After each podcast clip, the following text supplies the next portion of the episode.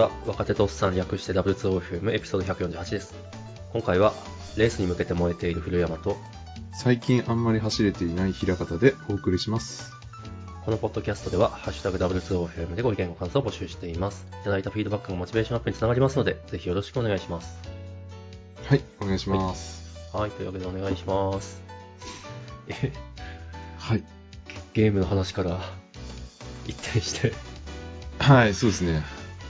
今度はやっぱ、体を動かす系。体を動かす系で、ですねはい。動かす系でもこれ、すごい、なんだろう、エクストリームっつうんですかね。まあ、あの、そうですね。ウルトラマラソンに挑戦したいんで。ウルトラマラソン来た。なんです、なんですかね。なんか、やっぱりこう、長距離走るっていうのはなんか、あれですね。もう、なん、なんで走りたくなるんですかね、こ んなにね。わからない、わからい。ない。私走りたくならない。すげえなぁ。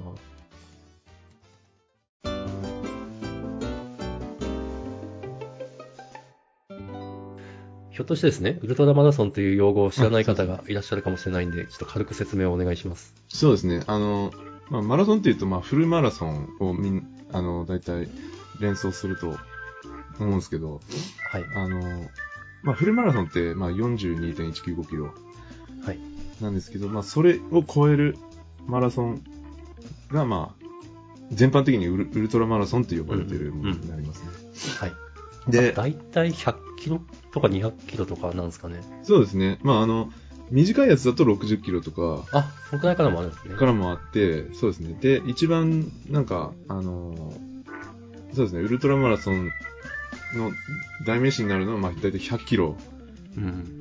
ですね。で、どそれ以上になると、もう、あ頭おかしいやつ。いや、もう、がおかしいよ。よく考えたら60キロでも頭おかしい。毒されてる。そうですね。で、なんで、はいなんで自分がそれに興味を持ったかっていうと、あの、はいそう、前、前から、あの、まあ、走り出して、ちょっと調子に乗ってきたぐらいから、あの、はいい、つかでチャレンジしたいなって思ってたのが、うん。あの、本州縦断？え？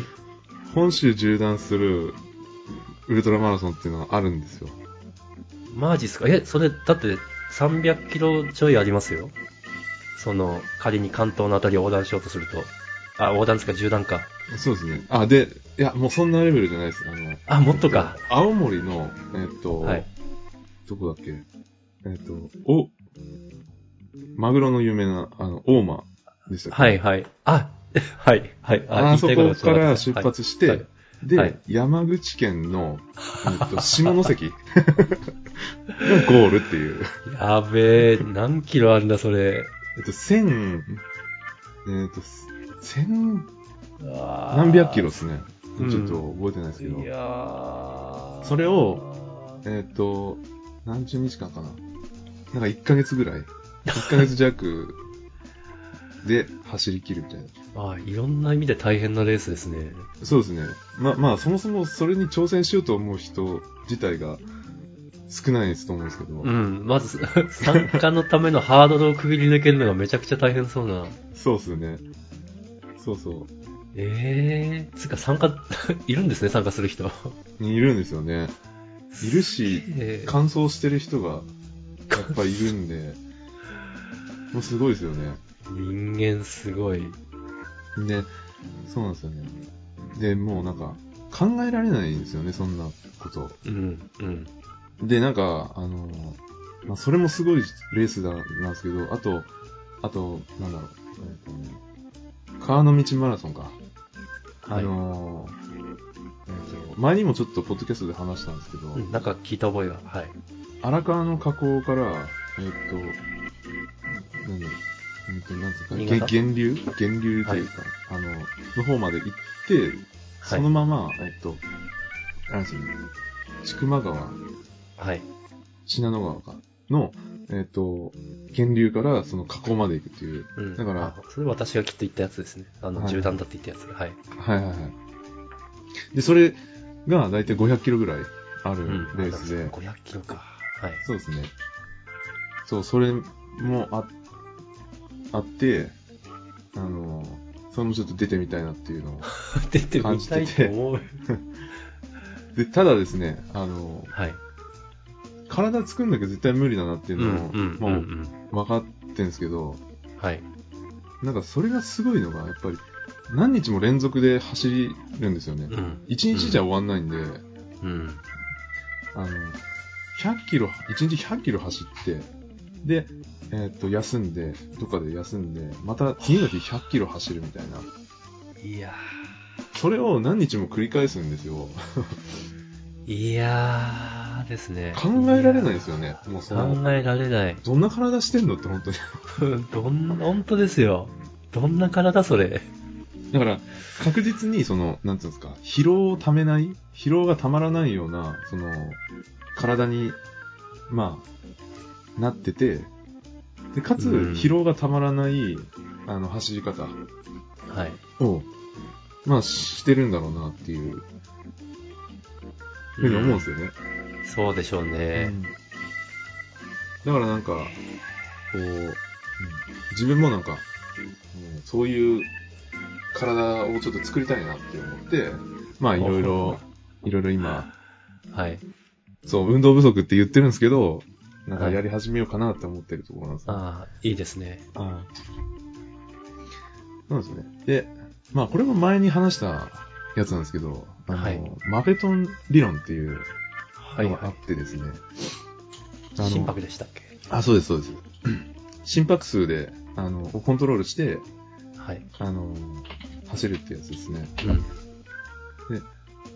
まあ、普通に何も気にしないで、あの、普通のそのランニングのトレーニングとか、あの、はいよく一般的に言われてる、その、えっ、と、速く走るためのトレーニングはい。みたいなのだと、まあ、インターバルトレーニング、ビルドアップとか、あの、うん。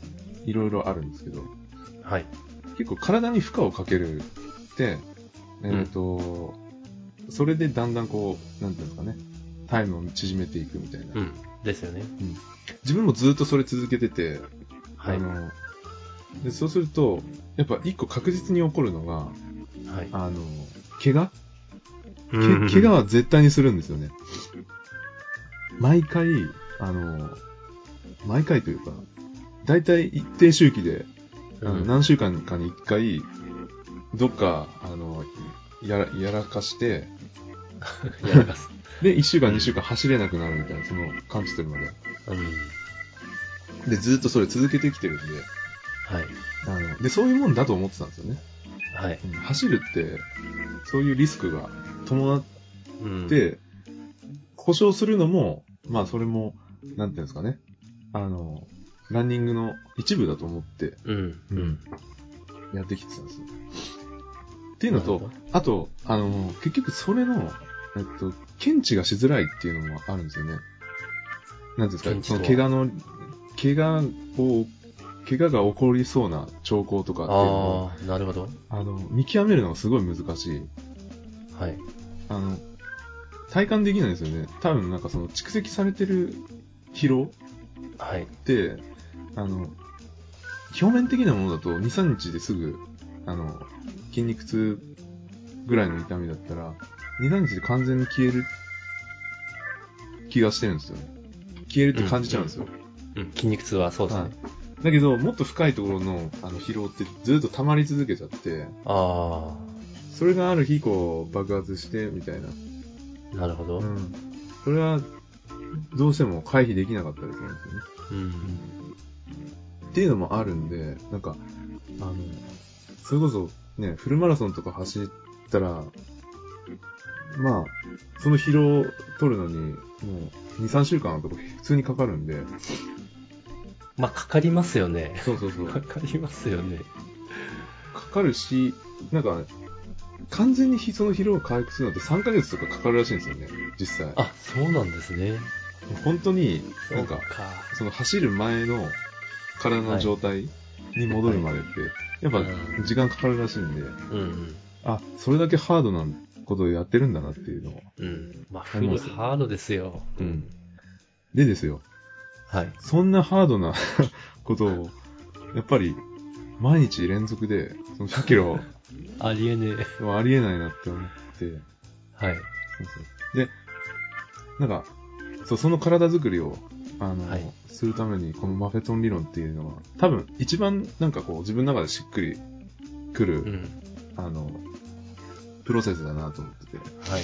はい。で、まあ、どんなものかっていうと、あの、まあ、その、心拍数、あの、低い心拍数を維持して走り続けるっていうはい。のをただひたすらやるだけなんですけど、うで、これ前に自分、一回なんか実践してたんですよね。ん。うん。で、その時は、えっと、本当に毎日走り続けて、1日10キロ走って、1ヶ月で300キロはい。走れちゃうんですよね。で、これも結構なレーサーな 感じですね。そうですね。で、これで、あ、これ走り続けられるなっていう、なんか、あの、うん。そう、前は、あの、1日おきとかじゃなくて走れなかったんですよね。うん。うん。だから疲労回復するための休息日っていうのを必ず入れないと、あの、そもそも筋肉痛が残ってるんで走れないんですよ。うん。うん。一切疲労が残んないっていうのが分かったんで、マフェトンすげえなあ、この感じだったらいけるかもって思ったんですけど、はい。でも、あの、それだけではやっぱり体って作れなくて、はい。なんていうかこう、まあ、伸び悩むっていうか、あの、なんかそれ以上に、あそう、10キロは走れたんですけど、ハーフとか走ると、やっぱりその、心拍数維持できないというか、あ、マフェトンやってても。えそうですね、やっぱりそあの、ペース落ちてきちゃうんですよ。あやっぱ心拍数が上がっ。ちゃうんですよね。うんうんうん。長距離走ると。まあ、疲れてきてるってことですかね。うん、そうですね。で、あとは、やっぱりあの、はい。マフェトン理論って、その、一番コアなとところで何が違うかっていうと、あの、はい。通常、糖、糖分をエネルギーに変えて、うん。あの、走るんですよね、普通は。マラソンって。なるほど。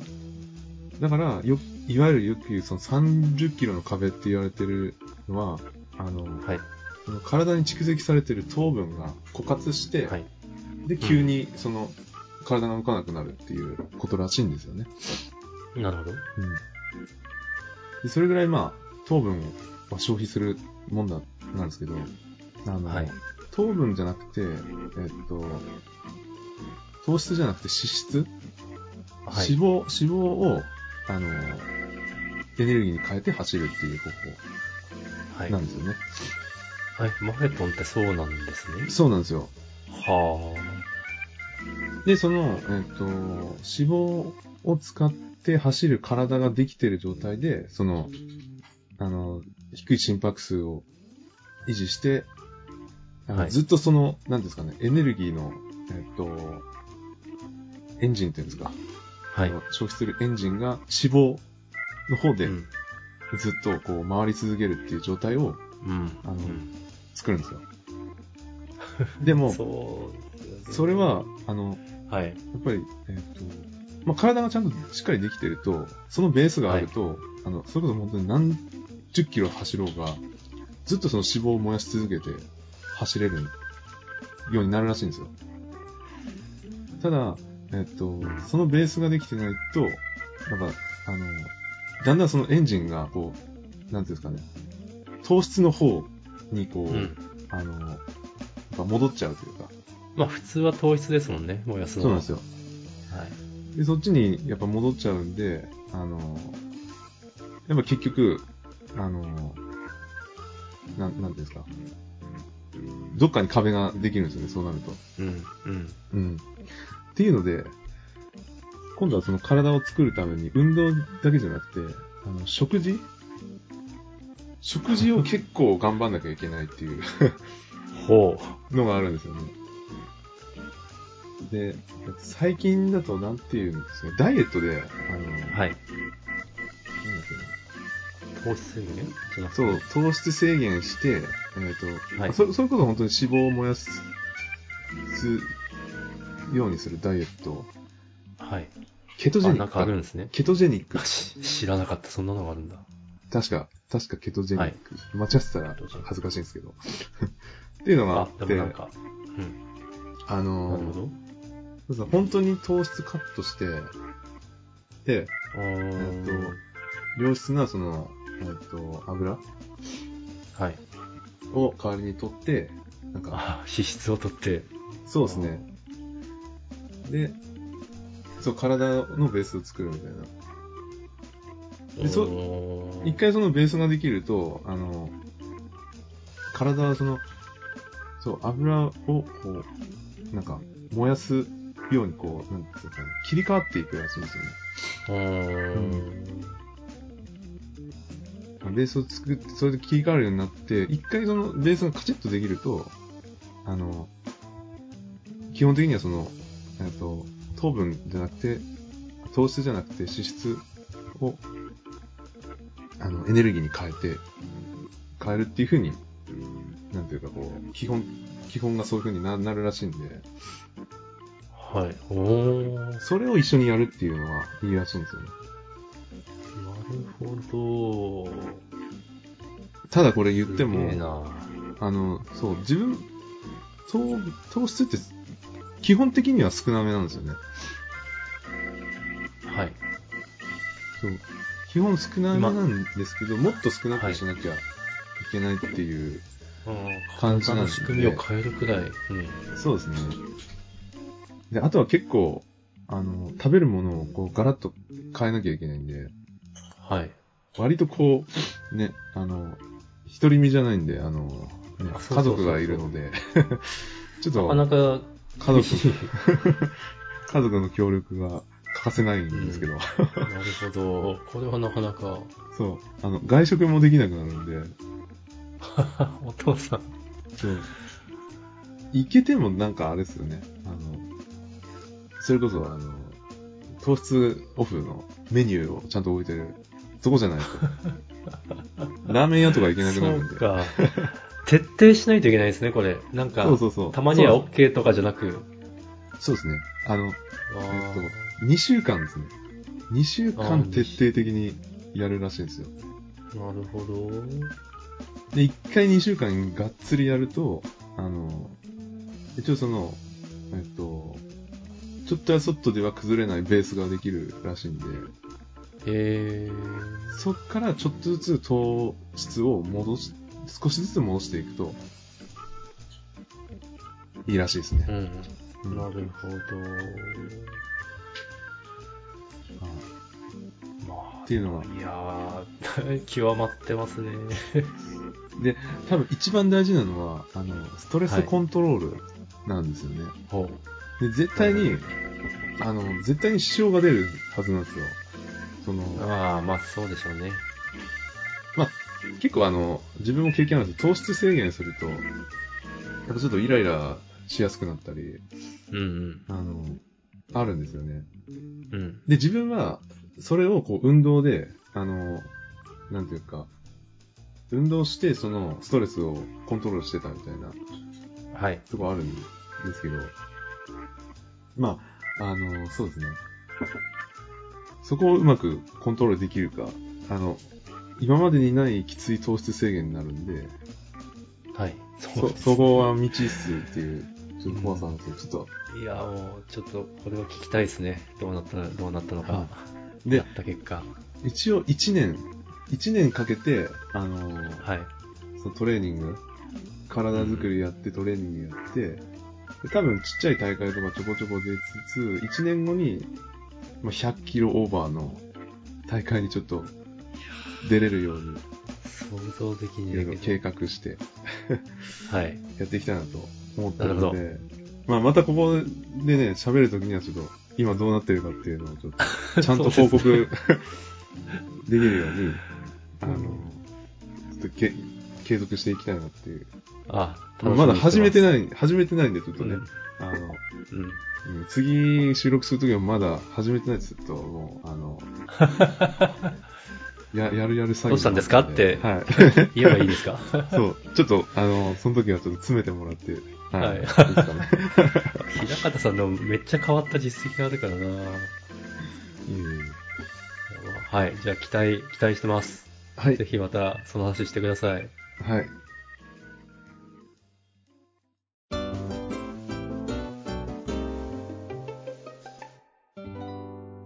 とはあとス、ケボーも、そうですね。あの、スケボーはですね、まあ、あの、去年、そう、オリンピックの影響で始めたって話を 前にしたと思うんですけど、はい。あの、今、週1でスケートパークに行って、おまあ息子と一緒にやってるって感じなんですよね。いいですね。で、そうですね。あの、埼玉県の新座市に、新座市ってあるんですけど、そこで、はい。あの、まあ、これスケートパークではもう本当に珍しいんですけど、はい。朝の7時からオープンしてるっていう、スケートパークがあるんですよ。早い。えー、そうそうそう。あの、大体スケートパークって、えっと、3時間なんですよね。い一番短い時間で。3時間1000円とかなんですよ。なるほど。で、日中だと、あの、なんつうのまあ、割といろいろこう活動してるんで、その3時間を、スケボーに割くっていうのはなかなかできないんですよね。うん、うん。家族で一緒に出かけたりするんで。はい。っっていうので、そう、あの、朝早い時間にやってるところでまた探したら、そこが見つかって。で、あの、息子に、息子もですね、あの、スケボーはい行くけど朝、明日早起きするって言うと、うん、早起き、行くっつって。いい子だ。そう。息子もですね、あの、朝起きないんですけど、全然。スケボー行くっていう時は、ちゃんと前日早く寝て、で、朝6時前ぐらいに起こして、普段はもう8時ぐらいまで寝てるんですけど、朝6時前に起こして、はい。だいぶ早い。そう。でもそれをなんか無理やり起こす感じじゃなくて、あの、スケボー行くから、そろそろ起きるよって言うと、バッバッて起きて、うんパッパッパって着替えて、そう。すごい楽しみにしてるんで、あ、これはいいいいですね。いいですね。ほんといいな。まあそんな感じの生活を続けてるんですけど、はい。あの、まあスケボーの話になるんですけど、あの、はい。ずっとあの、自分、ランプって言って、えっと、うん。あの、なんですよね。スノボーでいうハーフパイプみたいな。はい、はい。あんなやつを、あの、ずっとこう、やってるんですよ。はい。で、あの、ある程度こう、上達は、まあ、あの、前に比べればしてきてるんだったらわかるんですけど、はい。必ずやっぱ転ぶんですよね。うんでうんスケボーで転ぶっていうのはまあ当たり前なんですけど、あの、うん。転んだ時に、絶対どっかなんか、あの、打って、あの、生活に支障が出るほど、あの、残しちゃうんですよね。なかなか厳しいですね。そうなんですよ。で、あの、まあ、自分、体が硬いっていうのもあって、あの、なんか、あんまり良くない体勢で転んじゃったりとかっていうのは、あやっぱあるんですよね。で、結構これ、あの、こういうスケボーとか、あの、怪我が多い、あの、競技を、競技というか、スポーツをやるには、やっぱ欠かせない考え方として、あの、あ。はい。その怪我を最小限に、うん。抑えるそうんまあ、柔道だったらもう、やっぱ受け身はい。を、あの、ちゃんと習うのと同じように、そのスケボーもはい転び方を習わ、な学ばなきゃいけないなっていうのを、うん。ちょっと思ってて。っていうのも、やっぱ、行くじゃないですか。行って、はい日曜日行って、で、スケボーして、で、転んで、怪我、怪我して、はい。で怪我して。一週間本当になんか、あなんていうんですかね、腕上がんないとか、もう、それは厳しい。いろいろあるんですけど、で、治りかけてきて、また行って、また転んで、ずっとじゃ。で、同じとこ打って、うおーみたいな。で接骨院とかで通ってるんですけど、はい。すいません、また、あ治りかけてきてるのに、すいません、また同じとこ打っちゃって、あまた戻っちゃいましたね。ーなるほど。ちょっと、良くないなと思って。よくないですね。そう。で、これ何が良くないかっていうと、一番支障あるのがですね、あの、ランニングと水泳自分ずーっとやってるんですけど、うんうん。あの、それができなくなるんですよね。ああ。まあ、ランは、ほん、わかりますけど、水泳もダメですか？水泳ダメですね。水泳の方がダメですね。あの、あ、水泳の方はダメですか。ああ、なる腕上がんなくなっちゃうんで、あの、ほど。ああ。水かけなくなっちゃあーなるほどなうんで。すよね。ああ、そうそうそうそこまでか。そう。なるほどな。なんそうだから、やっぱりこう、ね、なんか、サステイナブルな、あの、ね、付き合い方をしないといかんなと、ねスケボーも。はいうん。うん。っていうのでちゃんとこう、転び方。転び方ですね。転び方と、あとは、あの、板からとにかく降りるってことなんですよね。ちょっと、これちょっとやばそうだなってすぐ思ったら降りるっていう。ああ、なるほど。な、なるべく乗り続けようとしちゃうから、えっと、最後バランス崩した時に力が入りすぎちゃうっていうのはああ。あるんですよね。結構あの、なんですかね、板の上ってバランス取れない時ってちょっと踏ん張って、あの、うん。なんとかこう乗りに行こうってしちゃうんですよ。で、はい踏ん張っちゃうと、大体、なんか、どっかに力が入りすぎちゃうんで、そうすると転んだ時にコントロールできなくなるんですよね。で、上手い人は難し、い。なるほ上手い人はもう、あの、自分からまず降りるんですよ。ど。ああ、なるほど。で、降りて、降りた時も、こう、ね、勢いがついてるから、その時に、はい。あの、その勢いをこう、転、転がって、あの、逃がすっていうのをやるんですよね。あ、すごい高度な感じですね。でも、なんか、やっぱ、見てて、それもそれでかっこよくて、転び方がかっこいいっていうのもあるんで、そう。なるほど。なんかね失敗したら、ダサいっていう、わけでもないんですよね、スケボーって。うんなるほど上手い人は転び方も上手いから、そう、そういう風になりたいなと思って、ちょっと、うんいろいろ、はい。気をつけようと思ってます。はい。はい。頑張って、良はいいスケボーライフをお送りください。はい、ありがとうございます。ちなみに息子さんは？はい。息子も、あの、一緒に、あれですね、スケボー、板乗ってます。うん。うまくなってます？そうですね、多少ですね。ただ、まだ、あの、お遊びで、あの、なんですかうんスケボーの乗り方が、あの、なんですか、ソリになってるっていう。あの、鳥 お尻を乗せて、あの、坂を滑るっていう。リね。あー なるほど。まあ、しょうがないか。これが楽しいみたいな、なんか言うから、あちょっと最近スケスケート教室みたいなのちょっと通わせて、あのちょっと基礎からちょっと 先生に教えてもらったりして、やってます。るほどね。ああ、いいですね。はいいいですね。ゲームといい、スケボーといい、家族のコミュニケーションツールになってて、いいなと思そうですねい。ます。うんはい。隠れてやってる場合じゃねえな。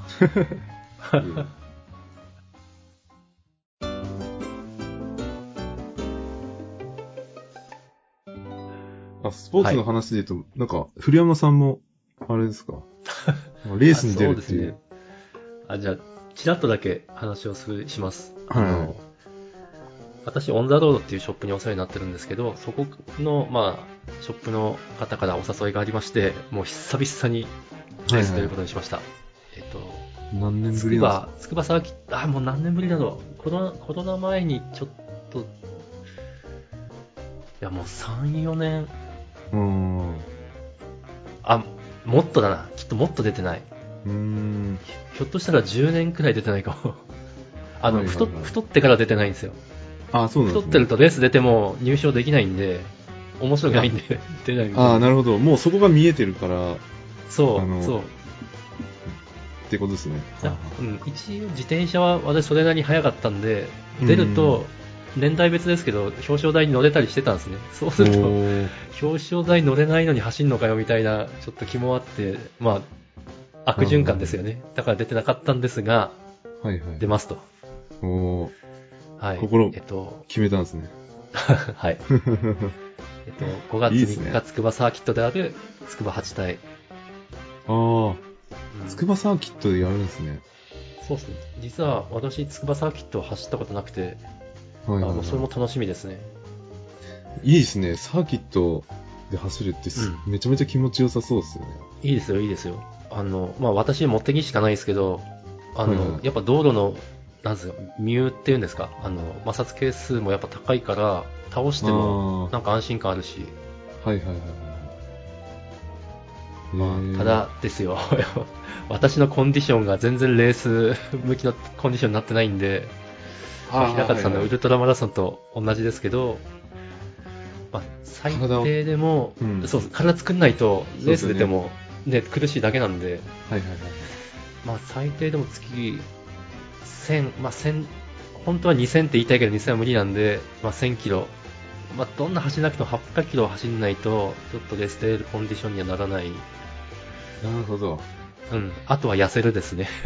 はいはいはいはい。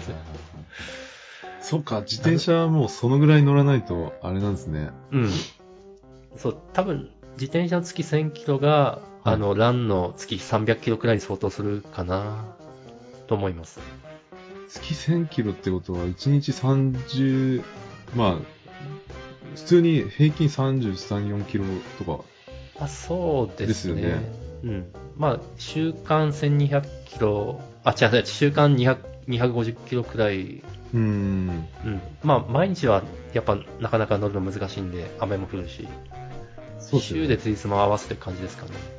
そうか、だから1日、それこそ、え、どのぐらい乗るんですか？あの、自転車って、長い日だと1日、あ何キロ？今は乗んないですよ。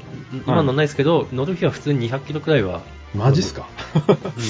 半いや、端ないですね。なんか、だって、30キロとかだと多分走った気しないですよ。あそんなまた、ウあォーミングアップの距離。うんへえー、そっか。50、そうですね。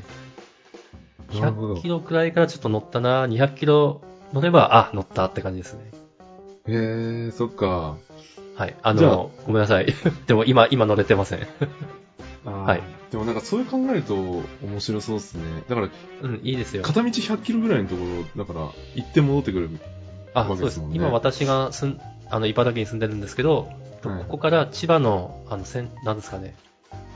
えっと、千葉くんのお尻のあたりっつうのかな、あの、犬坊岬っつうところが、犬坊崎か。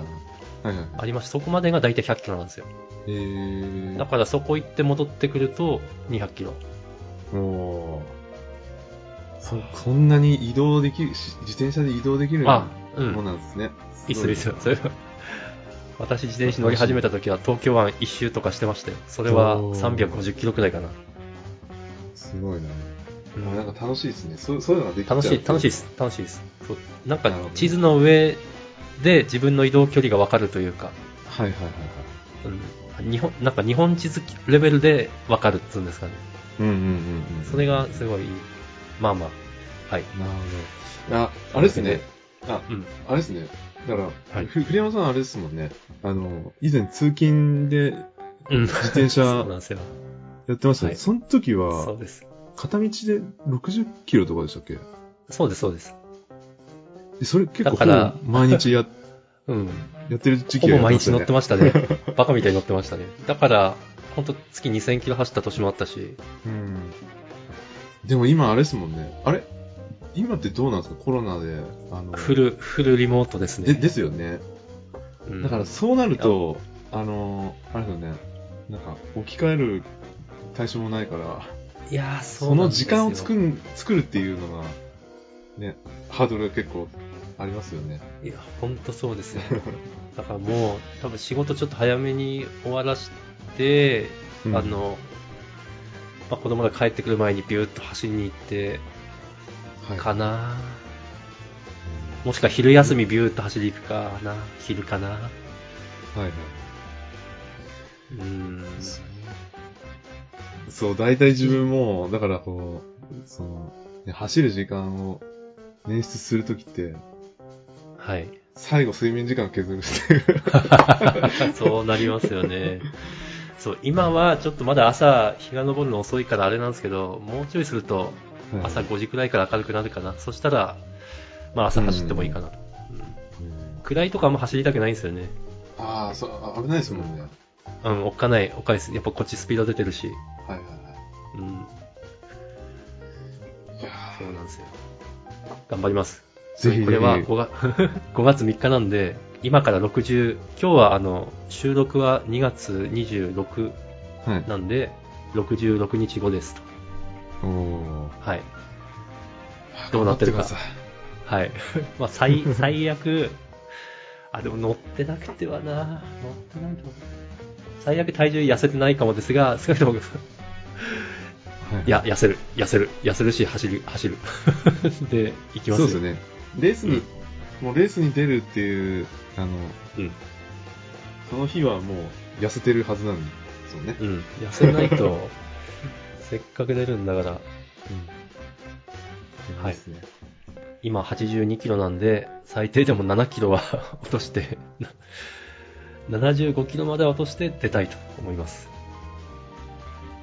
あの、いい報告を、待っております。そうですね。ありがとうございます。頑張ります。頑張ってください。はい、はい。まあ、じゃあ今回もだいぶ話しちゃったんで、はい、この辺ですかね。お互い次に報告することがあるっていうことで、そうですね。はいいいことですね。うん。はい。また2ヶ月か3ヶ月後かによろしくお願いします。